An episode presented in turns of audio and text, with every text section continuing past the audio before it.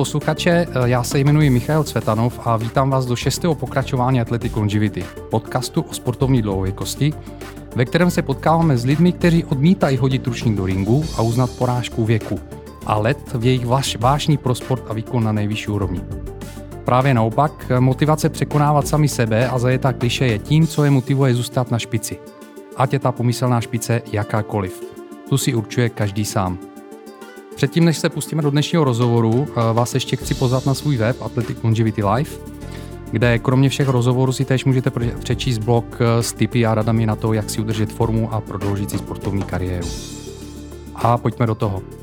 Můj dnešní host eh, se ve svých výkonech pohybuje opravdu vysoko, a to doslova do písmene. Vítám Petra Kopštajna, závodního eh, letce a akrobatického letce eh, a jedním ze dvou Čechů, který se účastnil elitní letecké série Red Bull Air Race. Petře, dobrý den. Dobrý den. Já začnu s otázkou, v jaký vlastně jako výšce opravdu jako se pohybují ty vaše sportovní výkony, Petře? Tak ty sportovní výkony, pokud se bavíme o tréninku, tak ty probíhají ze začátku tak zhruba v jednom kilometru a výše, aby ta potenciální možnost, že se něco stane, byla absolutně limitována a čím je samozřejmě pilot zkušenější, tím se dostává níže.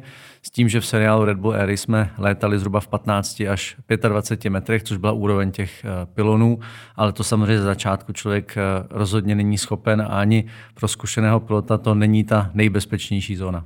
Takže čím výš, tím jako líp pro vás. Ano, ta akrobacie se eh, cvičí s rezervou, tak aby pokud se něco pokazí, tak ten pilot měl šanci, případně instruktor na začátku úplně samém zareagovat a případně tu chybu napravit. Já se uh, zeptám pro vysvětlení uh, posluchačů a možná i pro moje vlastní vysvětlení, jaký je rozdíl mezi akrobatickým létáním a, nebo mezi leteckou akrobací a mezi závodním létáním v Red Bull Air Race?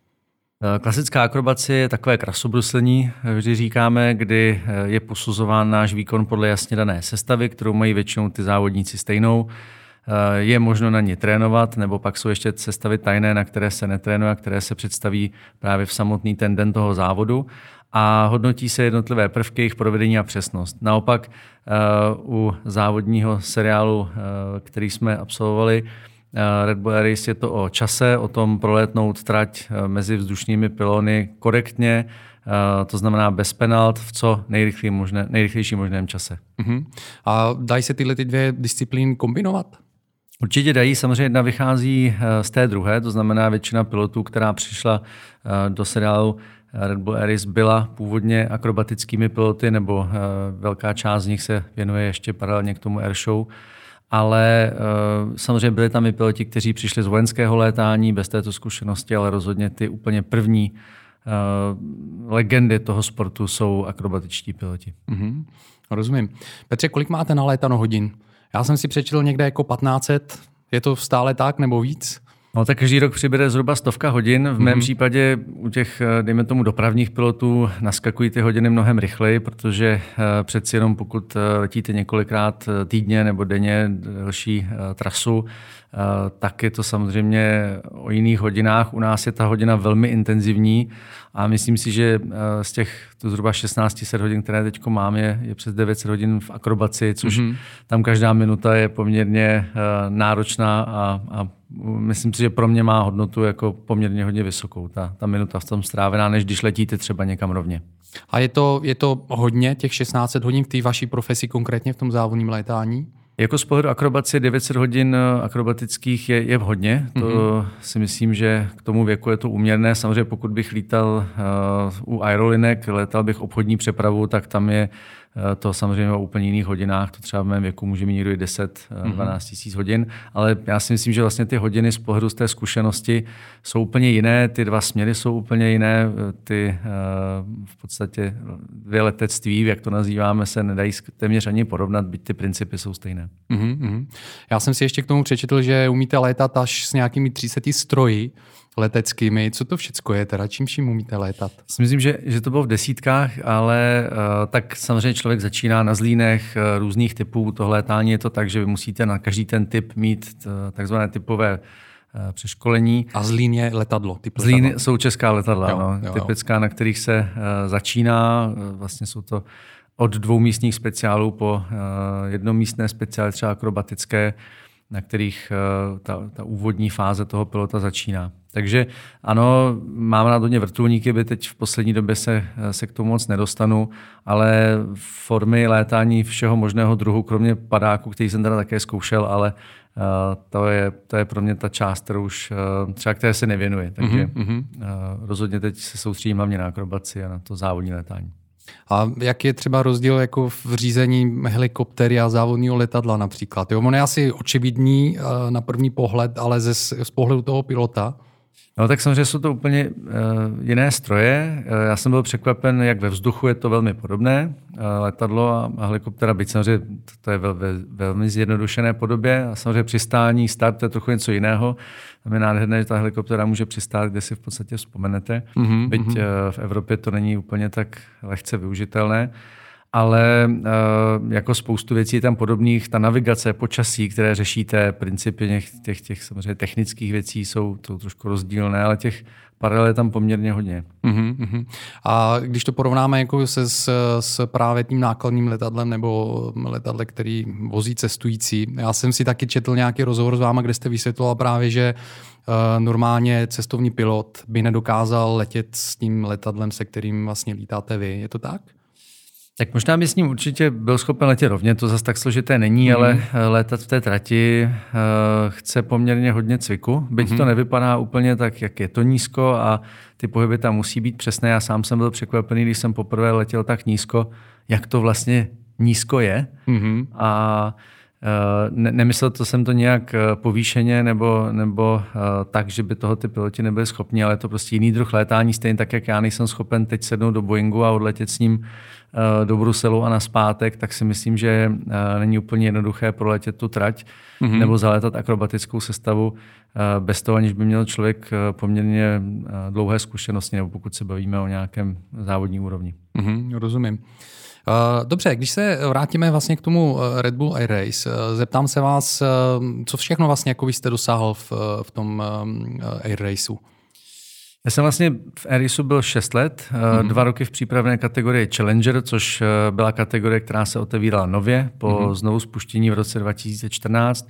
Eh, bylo zde vybráno 12 pilotů, kteří měli být taková líheň, inkubátor pro tu hlavní kategorii Master, aby potom, když některý pilot odchází nebo se rozhodne kariéru ukončit, tak aby vlastně organizátoři měli kam šáhnout, aby ten člověk, který tam přichází, už měl nějakou zkušenost jak s létáním, tak s tím daným strojem, a myslím si, že to byl naprosto ideální, ideální cesta, to byl správný směr, stejně jako je to ve formule, Formule 2, eh, Formule 3. Eh, a mně se povedlo ten první rok tu sérii vlastně vyhrát, mm-hmm. stát se šampionem kategorie Challenger.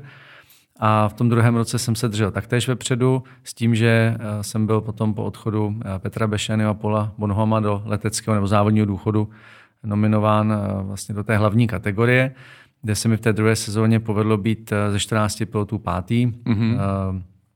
To byl rok, který se nám povedl nejvíce. Byli jsme eh, na bedně, jak se říká, v, v Tokiu, v Čibě v Japonsku. A povedlo se tam hodně, hodně závodů, byli jsme xkrát čtvrtí. A pak samozřejmě přišla sezona další, tam jsme tak nějak se trochu trápili s technikou úplně na rovinu a ty, ty ostatní stroje poměrně hodně zrychlili v tom mezičase. Mm-hmm. A my jsme uvažovali o tom, co eh, a do čeho zainvestovat a, a myslím si, že hlavně technicky jsme zaostávali. A nedá se to nikomu vyčítat, ale ono naskočit do toho rozběhlého vlaku a stačit mu není úplně jednoduché, když ten vývoj běží dopředu. Některé ty věci má člověk rozdělané, některé si vyvíjí i delší eh, čas, než je třeba jenom ta jedna sezóna.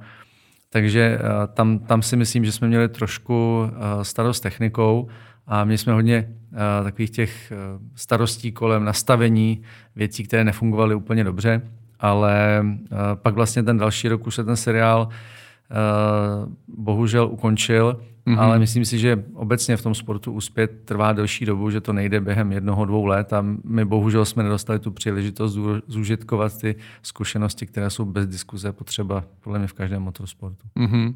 Vy jste teď mluvil vlastně o tom, že je hodně důležitá ta technika. A e, mě napadá zase, e, jak mi nakolik, nebo takhle, samozřejmě důležitost pilota je mi absolutně jasný, že, že je velká taky, ale jaký jsou předpoklady závodního pilota Air Race? proto, aby skutečně byl na špici. Jaký jsou ty fyzické, psychické předpoklady, co všecko vlastně by se tam mixuje, aby skutečně mohl vyždímat z ty špičkové techniky takový to nejvíc. Je to podle mě mix uh, mnoha faktorů s tím, že pokud uh, se bavíme o tom, že uh, a to ani nemluvím o sobě, ale myslím, že ty piloti jsou všichni na špičkový úrovni. Tam mm. nebyl nikdo vysloveně outsider, který by si myslím létal špatně, nebo který by dneska je ve Formule 1 si myslím, že to je hodně o tom, jakou máte techniku. Ty kluci jsou tam všichni velmi dobří. A ta technika tam hraje poměrně významnou roli. U nás ještě v tom sportu je to o tom, že vy nejste schopen uh, tu věc někam zadat nebo vyvíjet. Není v tom žádná zkušenost. My jsme vlastně ten mm-hmm. sport uh, tvořili, nebo ty týmy tvořili i ten vývoj samotný a není to tak, že tu věc můžete jednoduše někde uh, dovyvinout stejně, nebo někdy se k těm informacím ani nedostáváte a samozřejmě každý rok v tom seriálu navíc nebo potom, když tam byl někdo přes 10 sezon, je, je obrovskou výhodou. Co se týče toho samotného pilota, tak samozřejmě u nás je to spíš takový sprint, není to závod na hodinu a půl, to znamená, eh, není to o tom, že, že musíme vážit 50 eh, kg a, a eh, vydržet, běžet maraton, to bych ani neřekl. Samozřejmě všichni jsou a byli v dobré kondici, si myslím.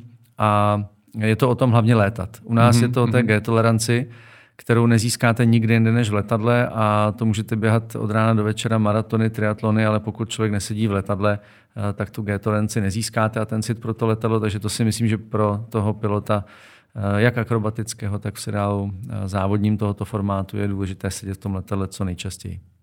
OK, takže prostě praxe, praxe jako taková Myslím si, že praxe, protože eh, na ty věci se dá zvyknout. Není to úplně příjemné sedět v těch obrovských přetíženích v tom letadle, hlavně za začátku. Člověku se dělá špatně, bolí ho hlava, zvyká se na to postupně. Nejde ty fáze úplně přeskočit. Není to tak, že člověk by najednou mohl létat s přetížením 12G po roce létání. Toto jako nejde zvládnout, nebo alespoň si to nemyslím. Mm-hmm. Není to dobře je tam i nějaká určitá penze, eh, penzum toho eh, zatížení, které podle mě, co jsem já tak vypozoroval, protože to sport nový a nikdo vám úplně neřekne, jako jak, jak moc můžete trénovat, aniž byste uh, přetížil tu hlavu a obecně to tělo, hlavně z pohledu třeba těch takzvaných uh, chorob, které způsobí dezorientaci, to znamená si poškodí mm-hmm, třeba mhm. střední ucho, tak to vám nikdo úplně neřekne, to musí člověk hodně poslouchat svoje tělo.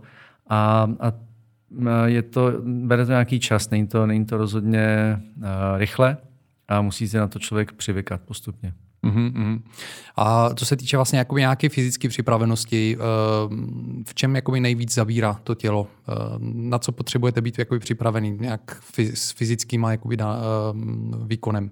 Já si myslím, že to je hodně o tom mít spevněný střed těla, protože my jak samozřejmě uh, taháme, jak se říká, ty Gčka a, uh-huh. a mhm. přelívá se nám ta krev z hlavy uh, do spodní části, tak, tak se samozřejmě snažíme tu krev udržet tam, kde má být, aby ten mozek fungoval nejcitlivější, a to jsou samozřejmě oči, takže v momentě, kdy bychom povolili to tělo a seděli bychom tam uvolnění, tak ta krev se z té horní poloviny přesune do nohou a vy přestanete eh, dobře vidět nebo, nebo úplně vidět, pak může následovat ten blackout, co, čemu se snažíme vždycky zabránit tím, že zatínáme to tělo, jsou na to speciální dechová cvičení, mm-hmm.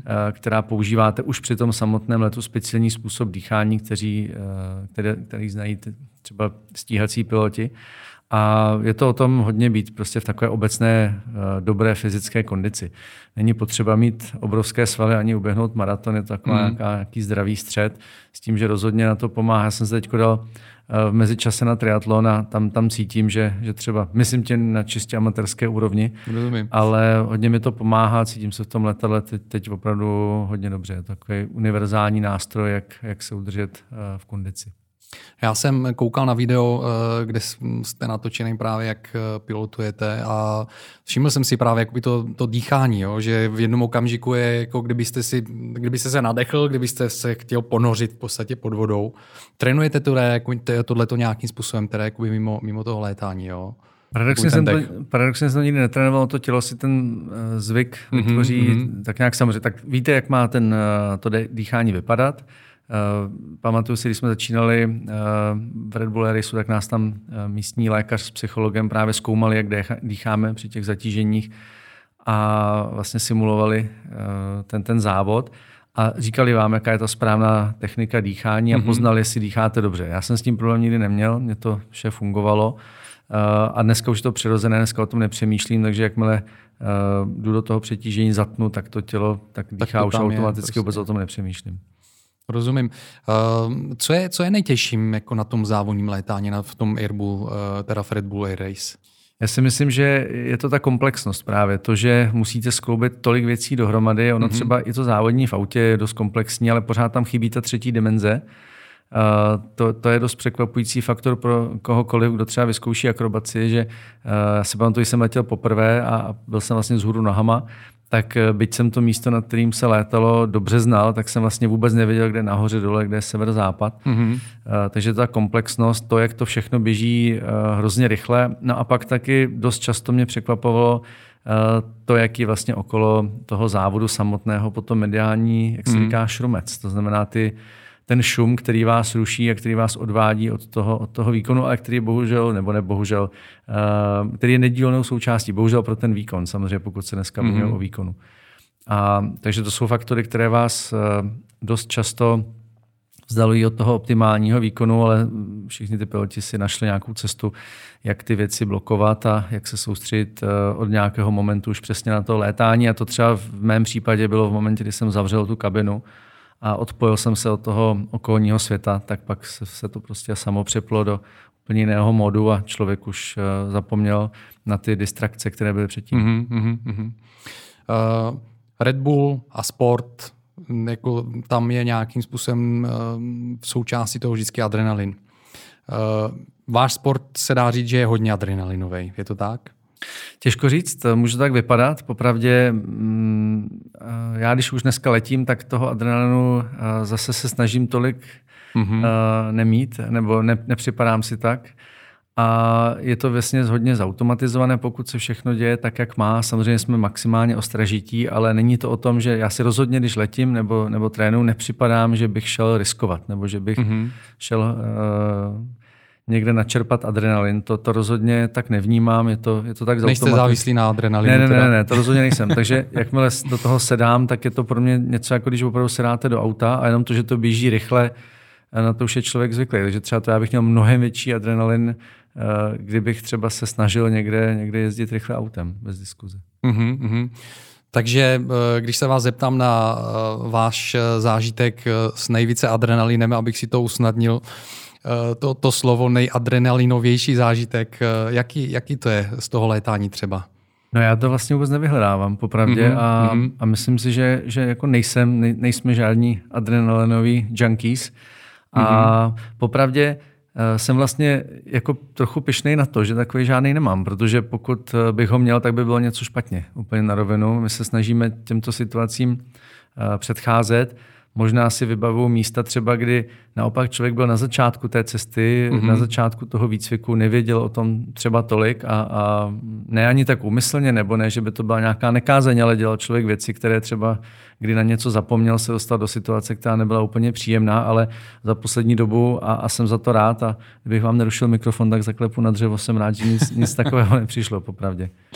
Rozumím, rozumím, dobře. Eh, já jsem si ještě eh, četl o tom, že eh, byl zmíněn někde jako free flying, jako disciplína, kterou zkoušíte, ale opět jsem pochopil jako ve velmi bezpečných podmínkách v, vlastně jako ve vzduchovém tunelu.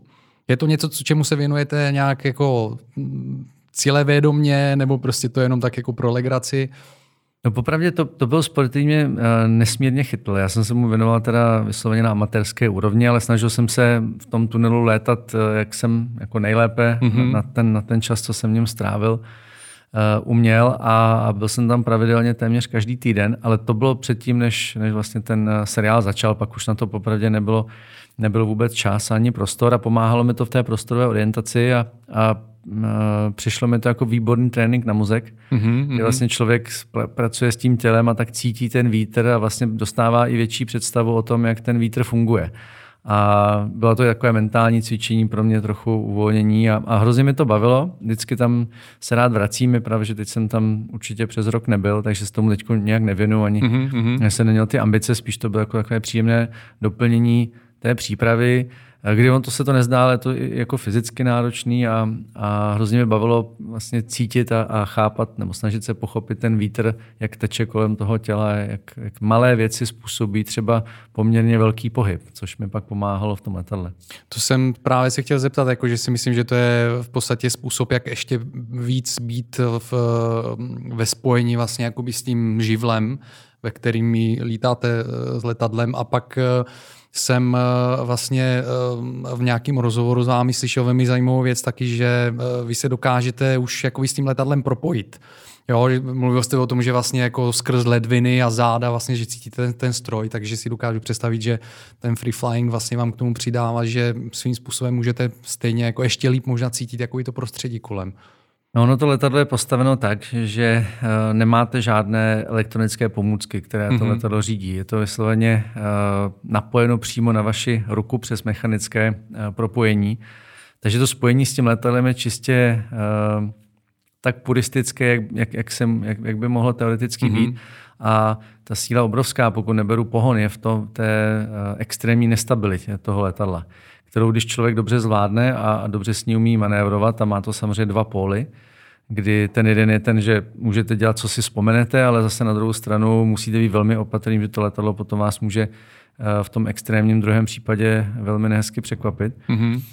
Tak vlastně s ním je člověk propojen nebo musí být tak, aby v podstatě cítil konce těch křídel, aby věděl, kam až to tím odhadem zhruba vychází a i vlastně posloucháte to letadlo. Já už, byť jsme se dívali samozřejmě na, na rychloměry a je to hrozně důležité a nastavení toho letadla jako takového, tak pokud by se s tím letadlem něco dělo, tak už třeba podle zvuků poznáte, že něco není v pořádku. Mm-hmm. Takže tam probíhalo spíš takové to propojení Uh, už díky těm zkušenostem potom na konci a tomu, že jste v tom letadle strávil poměrně dost času, a to byl jediný asi jaký způsob, jak, jak to letadlo nějak ovládnout. No, já jsem je vnímal trochu jako lidské bytosti, mm-hmm. jako bytosti, se kterými ne, že bych si s nimi povídal, ale, ale říkal jsem si, že tak, jak se o ně člověk stará, že se mu to určitě jednou vrátí a měli jsme takový docela uh, spolupříjemný vztah, ale mm-hmm. nějak jako myšleno spirituálně, spíš uh, je to něco, je to stroj, se kterým strávíte v ne, ve velmi nebezpečné zóně poměrně dost času a, a musíte spolehat jeden na druhého, takže spíš takové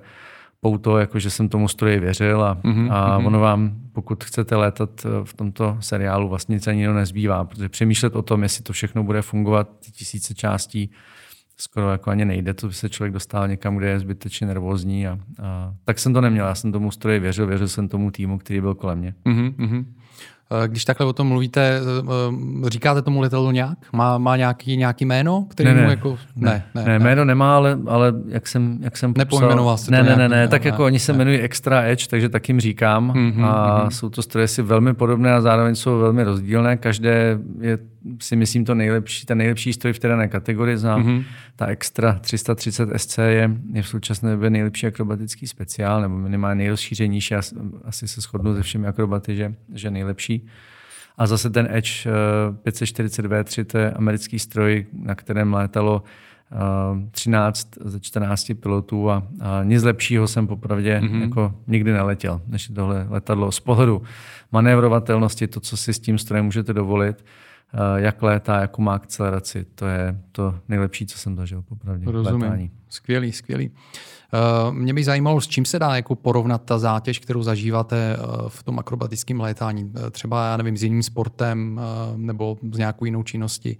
Já si myslím, že s ničím, popravdě. S ničím. Je to neporovnatelné. Třeba co jsem se bavil s lidmi, kteří jak jste se ptal, jsou naopak, naopak adrenalinoví závisláci, mm-hmm, tak mm-hmm. spousta lidí vyzkoušela různé věci a, a to je věm, který ani nejde popsat takhle u stolu a ani mm-hmm. na mhm. zemi. Kolikrát to, uh, co jsem potom slyšel od těch lidí, bylo něco úplně jiného, než, než co si představovali. I pro mě to bylo něco, eh, co člověk dokáže těžce popsat, když vlastně nejste schopen ani zvednout ruce z toho kniplu, když letíte, ještě speciálně, když to neřídíte.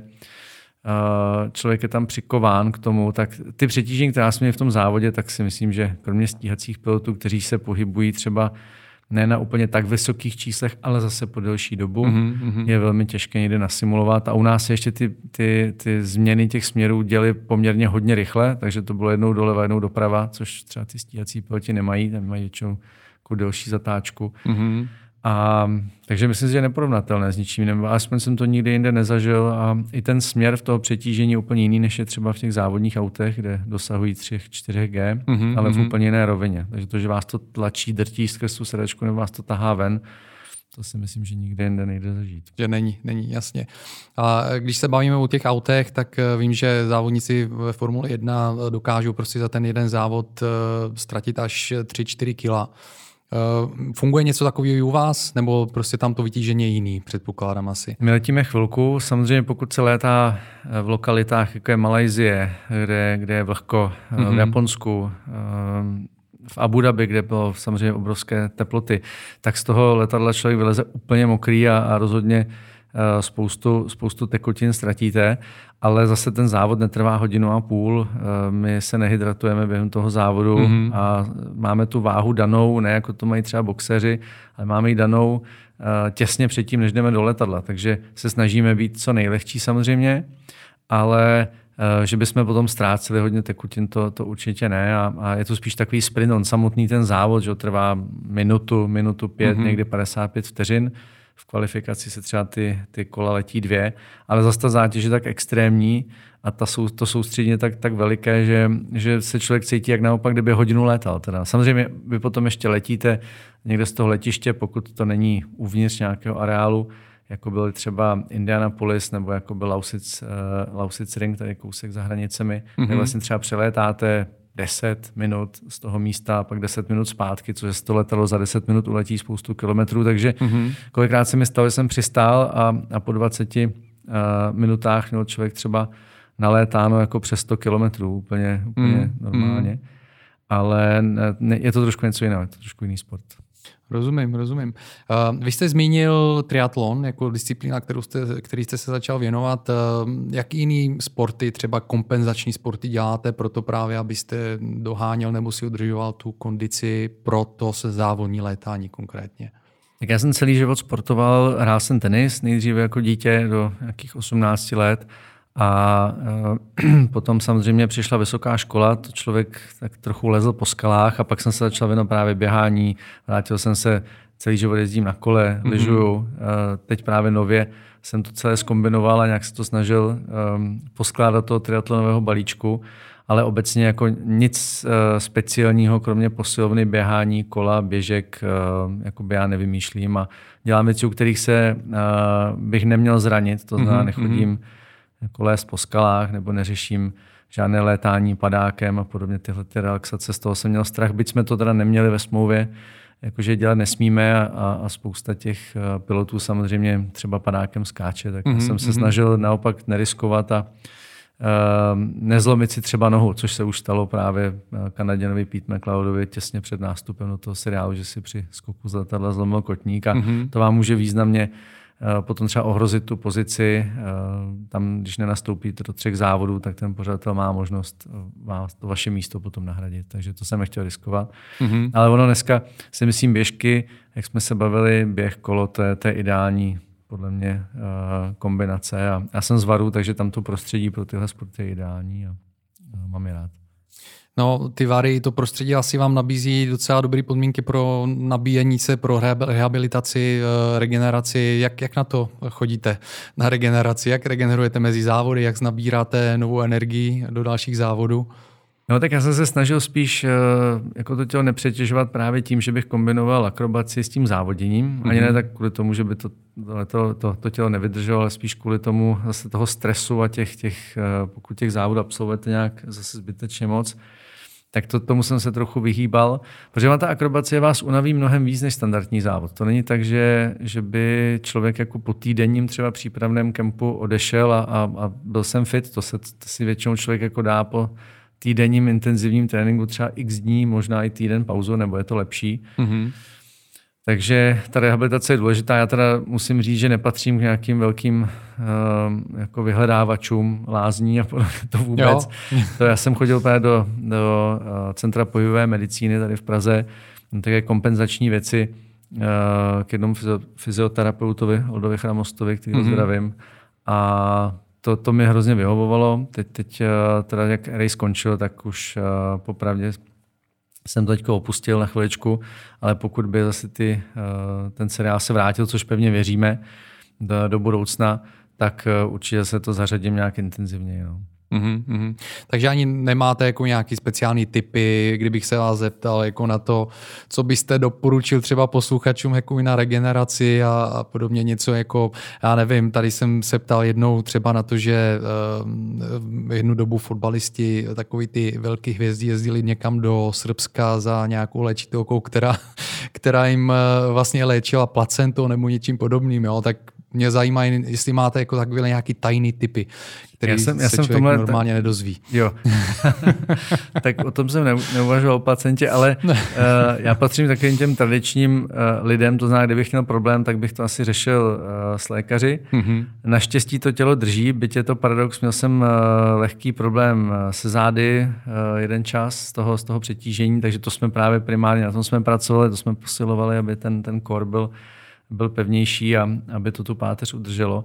Ale tím, že jako nemám žádný zásadní problém, eh, tak jsem to nebyl nějak nucen řešit. Mm-hmm. A popravdě um, jako klasická regenerace samozřejmě miluji saunu, miluji masáže, to my jsme v rámci Erisu, pokud se bavíme o těchto standardních věcech, tak eh, my jsme po každém tom dni měli vlastně slot u, u našeho týmového fyzioterapeuta, ke kterému jsme mu chodili, říkali mm-hmm. jsme mu, co máme za problém, jestli nás bolí krk nebo, nebo spodní páteř a, a vždycky se nás perfektně postaral. Měli jsme i možnost eh, mezi těmi samotnými tréninky nebo během i závodu byl, byl přítomen stejně tak jako lékař, pokud jsme něco potřebovali.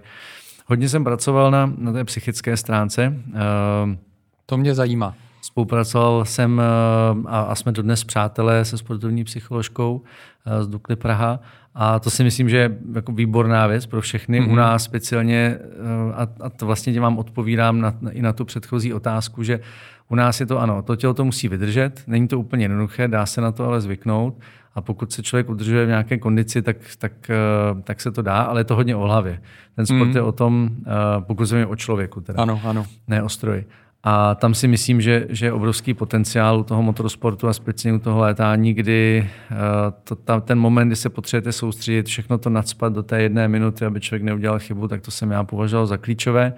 A uh, viděl jsem to i okolo sebe, byť třeba někteří kolegové uh, s tím přicházeli postupně, tak se potom i stávalo běžně, že dva, tři, čtyři sportovní psychologové na těch závodech v těch mm-hmm. týmech byli trvalou součástí eh, toho seriálu. Ne třeba na všech závodech, ale pokud to byl evropský pilot, tak, tak toho psychologa měl třeba na, na těch eh, evropských zastávkách.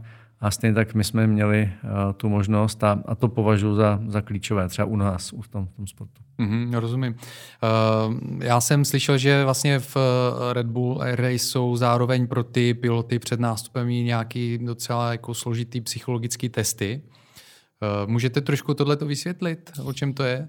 Já jsem měl ty složité psychologické testy v, eh, právě v tom Challengeru, eh, než nás mm-hmm. vlastně vzali do toho přípravného to bylo programu. Předtím, jako to bylo předtím. předtím. Opravdu, ono už je to dneska pár let, takže si přesně nepamatuju, co to bylo. Vím, že ty testy trvaly dlouho, byly mm-hmm. jako v řádech, v řádech hodin plus pohovor s psychologem. Jedna z otázek si byla, byla si pamatuju, jestli eh, Marilyn Monroe byla zavražděna nebo jestli spáchala sebevraždu a takových otázek tam bylo více, kde se v podstatě eh, logicky, jak, jak se pak člověk dozvěděl následně nebo už v tu dobu věděl, vám snaží dostat na dřeň a, a zjistit mm-hmm. nějakou uh, vypovídající schopnost na otázkách, které jsou si třeba velmi nepodobné, ale zároveň se ptají na to též a v podstatě charakterovat, definovat toho pilota jako takového. Já třeba eh, úplně na konkrétním příkladě v tom kempu přípravném nás bylo poměrně dost pilotů a, a, a vzali nás, eh, já nevím teď, abych přesná čísla se nepamatuju, třeba z 8-3 v té první fázi. Mm-hmm. A vlastně nevzali piloty, kteří byli mladší, byli třeba perspektivnější možná z pohledu toho čas, z té časové osy, ale na druhou stranu měli přílišnou tendenci riskovat. A mm-hmm. to tak jako vyhodnocuju dneska při zpětném pohledu, kdy organizátor toho závodu spíš chtěl někoho asi, kdo, že to je něco jiného než autě. V autě, když se rozbijete, zastavíte, tak v mhm. podstatě mm-hmm. rozbijete auto a, a většinou z toho ten člověk vyleze a nic mu není. U toho letadla tak opravdu není teda. Tam ty havárie nekončí nikdy vůbec dobře, takže mm-hmm. tam mhm. byl primárním cílem podle mě nás všech, aby se nikdy nic nestalo a taky se nic nestalo a těch, těch hodin a startů a, a, a traťových letů byly, byly desítky, někde jsem viděl desítky, byly, byly prostě ohromná kvanta, někde jsem viděl statistiky, že to, co jsme vlastně nalétali bez nehod, je, je, je skoro až vzhledem k tomu, v jakém prostředí, jak nízko jsme se pohybovali, mm-hmm. skoro zázrak. Takže oni vlastně vybírali někoho, kdo měl poměrně velkou zkušenost a tendenci spíš podle mě neriskovat. Nebylo mm-hmm. to rozhodně někdo, kdo by se držel zpátky, ale musel ten, ten profil, co jsem se i pak dozvěděl, pasovat do toho jejich um, nějakého vybraného profilu. Jasně. A ti to se snažili získat samozřejmě eh, tenhle profil i tím, že nás vysadili uprostřed eh, lesa se slepou mapou a museli jsme se přesunout někam bez toho, aniž bychom používali eh, dopravní prostředky na, na místo vzdálené x kilometrů, mm-hmm, s tím, že jsme mm-hmm. museli někde něco ještě dělat, překonávat různá místa jako jezero a tak dále a musel si člověk umět poradit. A, a, nebo jsme hráli paintball, proti sobě a, a vlastně eh, sledoval nás ten psycholog, jak reagujeme, jestli se chováme strategicky, vybíháme, jak umíme manažovat ten svůj tým a, mm-hmm. a pak samozřejmě součástí těch eh, vstupních pohovorů byla jakási mediální schopnost prezentovat na dané téma, čistě třeba letecké, někomu, kdo o tom vůbec nic neví. Takže jsme dostali den na přípravu, a aby jsme popsali čistě technické letecké téma novinářům a, a samozřejmě mluvit anglicky. Jasně, jasně. Plně. Tak to je asi o té schopnosti potom komunikovat s médiemi, předpokládám, protože přeci jenom ano, to je jako mediální před... show. Jako, jo. Ano, tenhle bod byl přesně mm, mm. Vy jste uh, zmínil uh, risk a to jsem se chtěl zeptat právě k té uh, mentální kondici, uh, risk a, a strach zároveň. Jo. Uh, bojíte se někdy v letadle? Jako v závodním letadle? Ne, ne, ne, nebojím, to určitě ne. Mám respekt z toho, co uh, jdu dělat. Není to tak, že bych k tomu přistupoval nějak nedbale nebo mm-hmm. s postupem času, že by ta opatrnost uh, klesala. Samozřejmě někdy má člověk tendenci na některé věci třeba už tolik uh, nebýt důsledný, ale to není úplně můj mm-hmm. případ, teda popravdě. Ale na druhou stranu uh, strach teda mít nemůžete opravdu. To, kdyby člověk měl strach, tak uh, se přesně dostáváte na tu, do té zóny, která, která je ta nebezpečná. Mm-hmm. Takže respekt tam musí být, ale strach ne, to si myslím, že je pak lepší určitě ten, ten sport opustit a, a nedělat ho.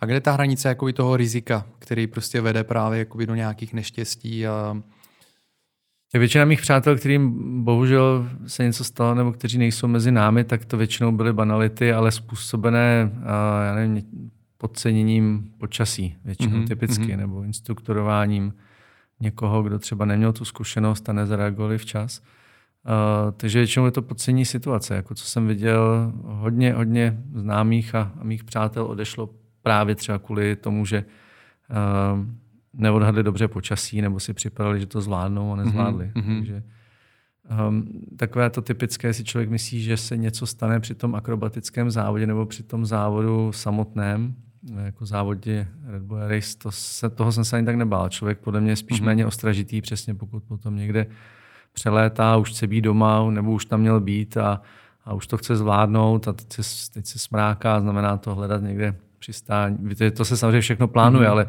pokud letíte nebo musíte někde být a někdy jsme se přesouvali třeba z Indianapolis až do Las Vegas, takže tam nikdy se nám tam nestalo, že by nás chytlo špatné počasí, ale pokud by vás chytlo, tak ten pilot prostě musí zastavit, respektive přistát, počkat třeba den, půl den, hodinu nebo někdy x dní, než, ta, eh, než to špatné počasí přejde a, a pak až letět. Protože tyhle akrobatická leta nejsou vybavena tak jako ty dopravní, mm-hmm. Zna, nemají žádné odmrazování, nemají žádnou navigaci, um, tak, abyste mohl letět a, a nevidět. To znamená, musíme vždycky vidět zemi a musíme mít dobré počasí. Takže, mm-hmm. A to jsou vesmě všechny ty, ty letadla, které letají v tom eh, takzvaném privátním režimu. Mm-hmm. Rozumím. Mě by zajímalo, protože jsme eh, v podcastu, který se věnuje sportovní dlouhověkosti, jaký je průměrný věk eh, pilotu v Red Bull Air Race? To jsem nikdy nepočítal, ale popravdě, když jsem nastupoval, tak jsme patřili k těm nejmladším mm-hmm. s mhm. kolegou eh, Martinem Šonkou. Byl tady tam ještě mladší Kanaděn Pete McLeod, ale my jsme byli hned po něm. A to vám bylo kolik, jenom abychom to, to nám bylo, to, to nám bylo 35. Mm-hmm. Myslím, že Martin byl mladší, když nastupoval o dva roky, ale jsme stejně staří, jsme o týden od sebe. A takže myslím, že 35. A to byl věk, kdy eh, v podstatě ve Formule 1 už se končí, mm-hmm. ale tady v tom sportu se začíná. Často se mě na to lidé ptali, čím to je. Já si myslím, že to je obecně tím, že se k tomu létání tak rychle nedostanete. Nemůžete létat od, od doby, kdy je vám 5-6 jako jezdí kluci na motokárách. Mm, mm. A pak je to ta finanční náročnost toho sportu bez diskuze, eh, kdy to letání je prostě drahý sport a, a než se člověk dostane do fáze, že může nebo má výkonnost na to, aby sehnal vlastně nějaké sponzory, tak eh, ten, ten věk nějak běží. A si myslím, že to nejde zas tak rychle jakoby odlétat nebo vylétat se na tu úroveň, pokud vy se nevyrostete v rodině akrobatického pilota, v hangáru vám nestojí dvě akrobatická letadla, někdo vás k tomu cíleně nevede, což většinou, co vidím kolem sebe, není ten případ. Aha, Většina těch aha. lidí tak to, tak to k tomu nepřišla. Tak je to velmi těžké a tu zkušenost dříve než kolem toho 30.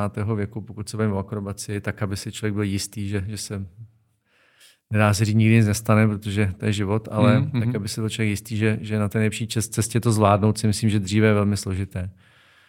Uh, vidím kolem sebe pár jako talentů, třeba v Německu létá uh, Němec Florian Berger, teď uh, nejlepší Němec, mm-hmm. akrobat a, a i uh, race pilot, který létal v té nižší kategorii Challenger, který je jako obrovský talent a je mu podle mě nějak lehce přes 30 a vidíte na něm, že i ten věk v tomhle věku, že, že je vyzrálý. A ten průměrný věk, tam naopak lidé byli starší, tak řekl bych typicky mezi 40. a 50. rokem. Mm-hmm. Bylo, bylo to období, kde podávali ty lidi nejlepší výkony, anebo kdy se stali i mistry světa. To, to bylo to, to, řekl bych, věkové rozmezí. Takže jako ten pilot věkem asi dozrává. Jo? Myslím si, že dozrává a, a i to, že třeba tam byl, eh, byl tam američan Kirby Chambliss, který byl sice starší, ale měl obrovskou zkušenost, měl výborné letadlo, výborný tým. Eh, vše, co potřeboval, zase to letadlo, když, když letí rychle, tak to, to, to je jako obrovský bonus. To mm-hmm. nemyslím si, jak, jak jsem říkal na začátku, že ten pilot je samozřejmě hrozně důležitý, bez diskuze, ale to letadlo je jako klíč, že prostě s mhm. pomalým mm-hmm. letadlem vyhrát nejde tak eh, ten to zase doháněl právě tou technikou a, a to, že třeba už eh, byl trochu starší, zase obrovská zkušenost proti tomu. Takže já jsem eh, trochu si myslím podceňoval i tu, tu zkušenost v tom sportu. Myslel jsem si, že za rok toho budu dost vědět a dost mm-hmm. umět a to mm-hmm. si myslím, že vlastně ne ani tak z pohledu bezpečnosti, ale z pohledu toho, co je schopen člověk rychle dosáhnout. Jsme v tom druhém roce měli velký úspěch, jsme byli pátí a, a fakt se nám dařilo. A, a, a bylo to taky tím, že člověk neměl žádný zábrany, ničeho se moc jako nebál. Myslím tím o tu pozici, o to jako něco nepokazit. Mm-hmm. Uh, vlastně se člověk nebál riskovat z pohledu té strategie závodní. A jakmile to páté místo jsme získali, jak jsme trošku jsme si měli pocit, aby jsme se udrželi a v ten už moment začínáte vlastně jako jít zpátky. Okay. A to byla naše chyba. To jsme si uvědomili. Uvědomili jsme si tak, že, ne, že musíme mnohem víc investovat do techniky, což zase my to samozřejmě věděli už tu dobu, ale je to o tom rozpočtu, o tom, kolik máte sponzorů, jak jste tam dlouho, jestli ten seriál mm, bude běžet dál, což už tu dobu začaly být nějaké otazníky, jestli mm-hmm. tak bude. Mm-hmm. Takže zvažujete, jestli má ta investice smysl. Nemá. A, takže jste vlastně v kombinované pozici pilota, manažera, není to jenom tak, že dostanete úkol letět co nejrychleji, ale musíte, je to taková komplexní věc, což mě popravdě jako vyhovovalo, bavilo mi to, bylo to mnohem zábavnější pro mě, mm-hmm. ale samozřejmě bere vám to určitou kapacitu, jak mozkovou, časovou, tak eh, toho soustředění no, samotného. Rozumím, rozumím. A do kolika let se jakoby dá tenhle ten sport eh, provozovat? Myslím, tak, uh, úplně na rovinu cílem bylo, aby ty piloti byli tak do 50. Mm-hmm. roku věku. Mm-hmm. Uh, už kvůli tomu, aby, aby eh, nestráceli si myslím koncentraci a, mm-hmm. a mhm. postřeh a tak dále. Myslím si, že to se, to se jako ví, že, že asi mít tam někoho, komu je 65, není ideální, ale byli tam lidé, kterým, byl, kterým bylo kolem 50 a lítali výborně. Pořád teď poslední mistr světa, že jo, Matt Hall, eh, tomu bylo, myslím, že těsně. A to je v Red Bullu, jo? To je, to je, to je akrobatický létání? To je v Red Bull Air To je, to je Red Bull. co se akrobatického lítání týče, tak tam třeba teď je persona Michal Mamistov, eh, člověk, kterému je přes 50 a má tak obrovskou zkušenost, že v té akrobaci je to pro mě ještě důležitější než, mm-hmm. než eh, v tom raceu a, a ten létá velmi dobře. A pak je tam taková druhá větev francouzů mladých, kteří jsou výborný tým, drží spolu, trénují spolu, uh, šerují spolu Eh, zkušenosti a, a ten tým je výborný, jsou nejlepší na světě, proto taky potom v tom seriálu Red Bull Air se objevilo těch francouzů v těch dvou kategoriích, jestli se nepletu celkem šest. Mm-hmm. A, a nebylo to překvapením, protože patří k té absolutní špičce, to znamená jako vlastně jet na mistrovství světa v akrobaci a porazit eh, třeba polovinu těch francouzů byl obrovský úspěch. Mm-hmm. S tím, když si člověk uvědomí, jaké mají zázemí. Takže v jakým, v jakým věku by měl být třeba, řekněme, akrobatický pilot, aby ty ostatní kolem si začali říkat, hele, už by to měl, toho měl nechat. Jo? Existuje něco takového? Nebo, nebo takovýhle jako nějaký... Uh, uh, jak tak ona ta není... akrobacie není... Uh, jak to říci? Uh, to je sport, který kliše podle mě... jsem chtěl říct, takovýhle kliše, jako neexistují. Ano, a on je to sport, který můžete v podstatě pro zábavu, stejně jako každý jiný sport, mm-hmm. dělat do 65, 70. Já jsem měl mm-hmm. závodníky na, na mistrovství, sice byly ke konci, uh, ale Přijeli tam a bylo jim třeba 65, 60. To znamená, pokud někdo má pocit, že to zvládá, že mu to dělá radost, mm-hmm. tak uh, tam zase jako nějaké limity si myslím asi nejsou. Pokud se bavíme o tom, co jsme létali my, pokud se o Air tak uh, tam bych ten optimální věk já osobně viděl někde mezi 35. a, a 45. rokem pro tu mm-hmm. výkonnost.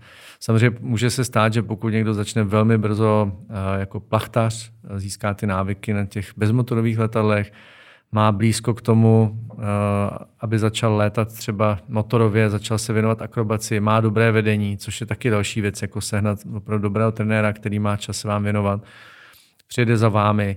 Uh, on si to člověk představuje, jak, jak třeba v autech, ale my musíme to celé nachystat. Staráme mm-hmm. se že o benzín, staráme se o servis toho letadla. Není to tak, že ten tým má 10 lidí a jenom přijedu v rukavicích, nasadím helmu a jedu. To v podstatě jo, jo. já vlastně dělám jakoby všechno. Mm-hmm. A tak jsou na tom všichni z toho prostředí.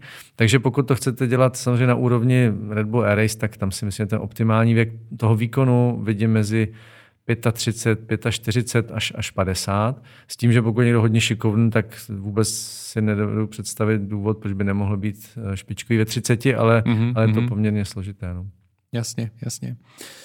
Když eh, vlastně jakoby udělám paralel mezi eh, létáním a životem, co, co vám to létání dalo do života a co vám život dal do létání?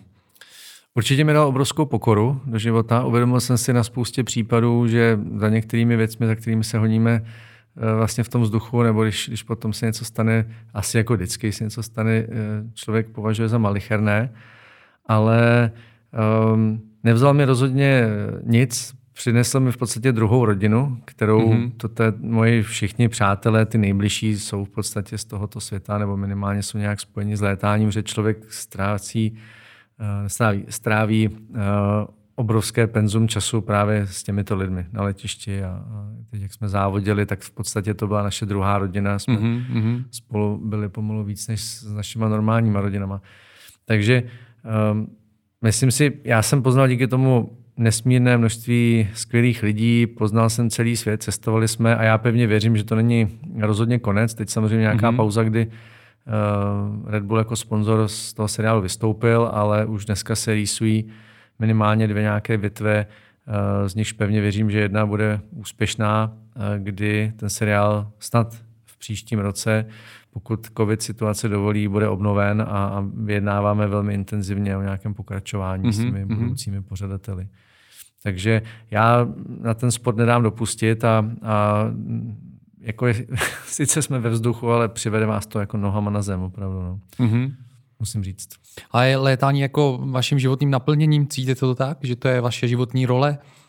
Tak role asi ne, role bych řekl... Uh... Předurčením, jako myslím, tak to že jste úplně... se proto narodil. Jo, to asi ne, to já si myslím, že ne, já jsem nebyl nějaký, nějaký velký talent mm-hmm. úplně na začátek, to si myslím, že je třeba asi říct, že já věřím v životě spíš na tu tvrdou práci, Uh, protože třeba to, co si pamatuju, když jsem začal létat, tak uh, vlastně řídit to letadlo, komunikovat, mi ze začátku přišlo jako velmi složité. Dneska o tom nepřemýšlíte, ale tehdy Říkal jsem jasně, tak studuji vysokou školu, blbě asi nejsem, ale některé ty věci prostě jsou složitý v tom mm-hmm. a nejdou mm-hmm. úplně tak, jak by si člověk plánoval. A to si myslím, že pokud to slyší piloti, tak, tak si každý vzpomene jako na tu svoji chvíli, kdy, kdy řekne, hm, to jsem si myslel, že je teda mnohem jednodušší, nebo to mnohem mm-hmm. jednodušší vypadá.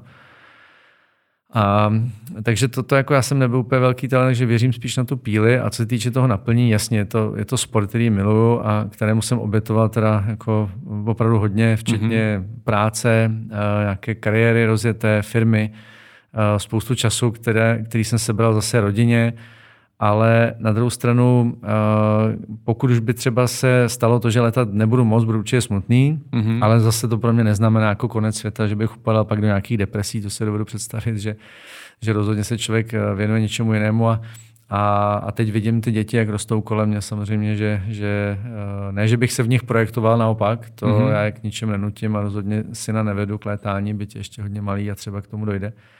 Ale spíš jako vám dělá radost to, že uh, vidíte ty děti vyrůstat a, mm. a jako rozhodně si nepřipadám, jako, že létání to je to jediné, co, co mě, to takhle to jako úplně nemám, popravdě.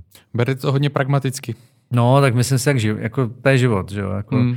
nemyslím si, že Uh, včera jsem, jsem někde slyšel otázku v jednom, v jednom rozhovoru, jestli to jako, jestli jsme slavní, nebo já, já jsem odpovídal, že rozhodně nejsme, že jsme se snažili ten sport spopularizovat a, a rozhodně si nepřipadám tak, že to je jako středobod vesmíru, to, mm-hmm. to, to, to moje nebo naše létání. Bylo to velmi příjemný, sport je to nádherný, jako mm-hmm. obětoval jsem mu teda opravdu obrovský kus života, nelitu toho, dělal bych to úplně stejně.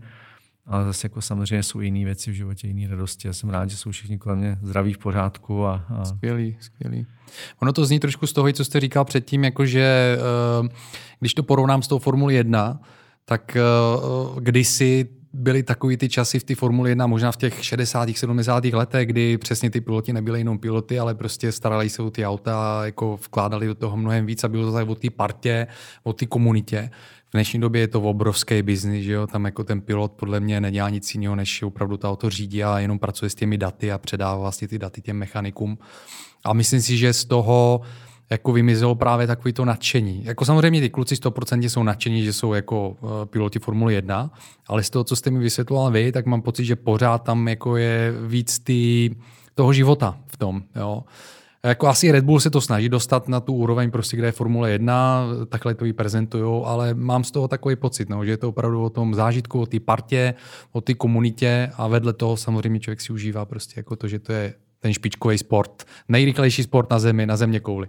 No to je zajímavá úvaha, popravdě, protože zrovna když jsem měl sem za vámi, tak jsem poslouchal uh, jiný podcast, uh, jak jsme se o něm bavili. Ano, a, ano. a vlastně teď aktuálně to bylo o majiteli týmu, uh, pod kterým jezdil vlastně James Hunt. Uh-huh. A musím říct, jako, že vlastně, když jsem se nad tím zamýšlel, tak uh, ten Air tak jak já jsem ho zažil, měl rozhodně blíže právě k této éře. To znamená, že nás bylo málo, že jsme se starali o hodně věcí najednou, že jsme měli zdvojené funkce a že, ten, že ta, třeba když ne, nebylo to typické, nebo nechci to jako uh, rozhodně posouvat na úroveň uh, jako neprofesionální, to vůbec, ale když se mi něco stalo, třeba, že jsme, my jsme spolu vozili penzum náhradních dílů, ano, ale ano. pokud se mi stalo, že se mi ta věc rozbila třeba dvakrát za víkend, což se jednou stalo, tak jsem věděl, že byli tam piloti, za kterými mohu jít a třeba uh, Matthias Doller, německý pilot, mi půjčil v klíčové fázi, mi půjčil uh, pumpu mm-hmm. uh, olejovou, která, kter, bez které bychom nezávodili. Takže to, to si, já teda nevím, jak to ve Formule 1, to, to samozřejmě nemám tyhle informace, ale myslím si, že to už, to už je tak profesionalizováno, mají toho tolik sebou, že už to není potřeba. Ano, Takže ano. z tohoto pohledu si myslím, že máme rozhodně blíže k téhle éře. Byť... Takhle jsem to myslel. Takhle no, jsem to, to, myslel. to si myslím, no, to, no, to vnímám stejně. Byť samozřejmě musím říct, že to, co Red Bull udělal pro ten sport a, a pan Matešic, to, to si myslím, že mu nikdy jako nikdo nezapomene a to si myslím, že vůbec na to navázat bude, jestli na to někdo naváže a pevně věřím, že ano, bude hrozně složité. Protože zase z pohledu toho, co se vybroval za tak krátkou dobu a co já jsem viděl, jak, jak strašně ten sport šel dopředu, technicky, mm-hmm. jak ta mhm. letala zrychlovala, jak se ty týmy profesionalizovali, byť v nějakém limitovaném budgetu a v limitovaném počtu, co jsme vlastně dokázali jako ve čtyřech lidech v tom týmu udělat za práci, za show. Znamenalo to samozřejmě, že když se dozávodilo, a zrovna člověk nebyl na, na stupní vítězů, což bohužel zase tak často jsme nezažívali, eh, tak, eh, tak samozřejmě jsem té partě těm klukům pomáhal to letadlo rozebírat, mm-hmm. balit ho do boxu a závod skončil v pět hodin a my jsme třeba v jednu hodinu končili s letadlem připraveným na, na, transport druhý den, vše zabaleno a, a účastnil jsem se i toho třeba zase naopak skládání, budování té, té infrastruktury, takže mm-hmm. nebylo to tak, že bych jako mizel v 10 hodin nejbližším letadlem domů a nebo... A nechal jste, aby to zabalili? Ne, to vůbec, ale hlavně jasně. o tom právě byla ta, ta super parta, že uh, byť nepiju, tak prostě jsme si pak dali každý jedno pivo a, a na ty pocity a na ty chvíle jako nikdy nezapomenu hmm. a ani se, ani, ani se nedá. A jsem hrozně rád, že jsem to zažil a, a budu na to vždycky rád vzpomínat a pevně věřím, že to není naposled. To nejsou fráze, myslím si, že snad mm-hmm. uh, se to brzo rozjede. Tak jaký jsou teda další plány, jak to vypadá? Vy jste už to zmínil krátce, ale eh, kdybyste to trošku mohl, mohl to rozvést? Není to, není to tak, že bych něco tajil nebo že bych něco nechtěl říct. Já rád bych řekl víc, kdybych toho víc věděl. Samozřejmě tam uh, určitá skupina lidí z toho původního managementu, která mm-hmm. uh, vlastně založila novou společnost, která teď usiluje o kompletní zafinancování mm-hmm. toho projektu. My jsme s nimi všichni v kontaktu. Je to skupina, která je z části z Londýna, části z Hongkongu. Mm-hmm a která je tvořena těmi lidmi, kteří ten Eris dělali. Samozřejmě ta, do, ta, ta doba tomu nepomáhá, covidová. Teď samozřejmě zhlukování lidí v portu na závodě bylo za dva dny 800 tisíc lidí, byly lokace, kde, kde běžně bylo přes 100 tisíc lidí za víkend. Hmm, hmm. Teď to úplně nenahrává, ale uh, já pevně věřím, že uh, až tohle opadne, tak uh, zase bude, uh, myslím, touha těch velkých měst v Arábii, v Ázii uh, přilákat zase publikum do těch zemí a, a to si myslím, že na to ten organizátor spolehá a já pevně věřím, že že se to rozjede. Takže bohužel nic moc víc uh, nevíme, nebo není mm-hmm. zatím známo, mm-hmm. ale plánovaný mm-hmm. restart uh, toho závodu je na třetí kvartál příštího roku s tím, že byl lehce posunut právě díky epidemii, ale i pokud by se začínal v roce 2022, tak si myslím, že, že to pořád uh, jako reálné, uh, nebo reálnější možná při té současné situaci, ale pořád věřím, že ta, ta šance tady je. Tak tomu zdržím palce, no, ať, ať se to nějakým způsobem povede. Eh, zeptám se ještě nakonec, eh, máte eh, nějaký vzkaz nebo doporučení pro posluchače, konkrétně pro sportovce, kteří chtějí co nejdéle zůstat aktivní a být na špici? Ať je ta špice teda jako pomyslná jakákoliv, každý si určuje sám.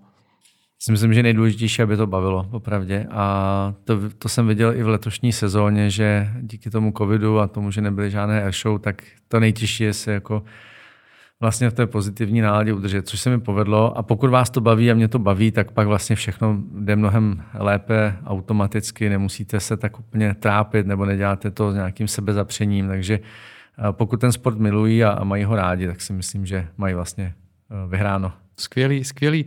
Ještě vy jste říkal vlastně, že jste se připravoval na triatlon letos, ale vím, že ten triatlon zrušili a to bylo na Ironmana mimochodem, bych tady chtěl zmínit.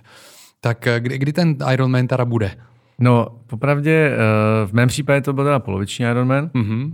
Ta poloviční, pořád, poloviční ale, Ironman je pořád triatlonu si myslím dost. ale i tak je to minimálně pro mě teda slušná porce, eh, ale eh, s kamarády právě z Karlových varů jsme se dohodli, že, že do toho jdeme. Mm-hmm. A z nich jeden je právě zkušený triatlonista. S tím, že my jsme měli závod plánovaný teď v Portugalsku, v mm-hmm. Kaské, ale ten byl přesunut o rok na, eh, na říjen. A já jsem říkal, že to je příliš dlouhá doba a že to by mohlo tu motivaci trochu snížit. takže, okay. jsem, takže jsem se přihlásil teď na dalšího uh, Ironmana v Grácu, uh, tuším, že to je 26. května, mm-hmm. abych vlastně z toho nevypadl a, a nedal jsem si příliš velkou pauzu sám sobě. Super, super, dobře, já takhle připravuju půdu, protože možná bychom se mohli vidět a probrat ještě triatlon potom, jo? protože Ironman to je podle mě jako velká, velká značka, velký závod, i když je to poloviční. No jako v mém případě já budu někde ke konci a, budu za to rád a říkám, o, o tom to u mě není, já nejsem žádný velký triatlonista, naopak. Uh, jako spíše to k smíchu celý, ale mě to strašně baví, baví mě ta příprava, baví mě ty lidi, ono třeba, když se jde člověk zaběhat půlmaraton, tak těch lidí, kteří to dělají amatérsky, je poměrně hodně tam mm. a, a vlastně tak si ne, nepřipadáte úplně jako blbě, protože když jsem, když jsem teď první triatlonový závody dva, tak vlastně tam jako na ty jako amatéry, což já vlastně tak jako amatér jsem, co se ve 40 rozhodl, že bude dělat uh, triatlon, tak těch tam moc jako jsem neviděl, že jsou to většinou mm-hmm. lidi, buď to, co to dělají, delší dobu, nebo to dělali, takže, ale hrozně mi to baví a je to fakt zajímavá kombinace. Člověk si šahá do, do zóny, kam jsem si teda předtím jako nikdy nešáhl popravdě. No. Super, Petře, moc držím palce. Teda. I s létáním, i s uh, triatlonem. Já děkuji za pozvání. Já moc děkuji, že jste přijal pozvání a za rozhovor. Mějte děkuji. se hezky, díky. Díky, naschledanou. Naschle.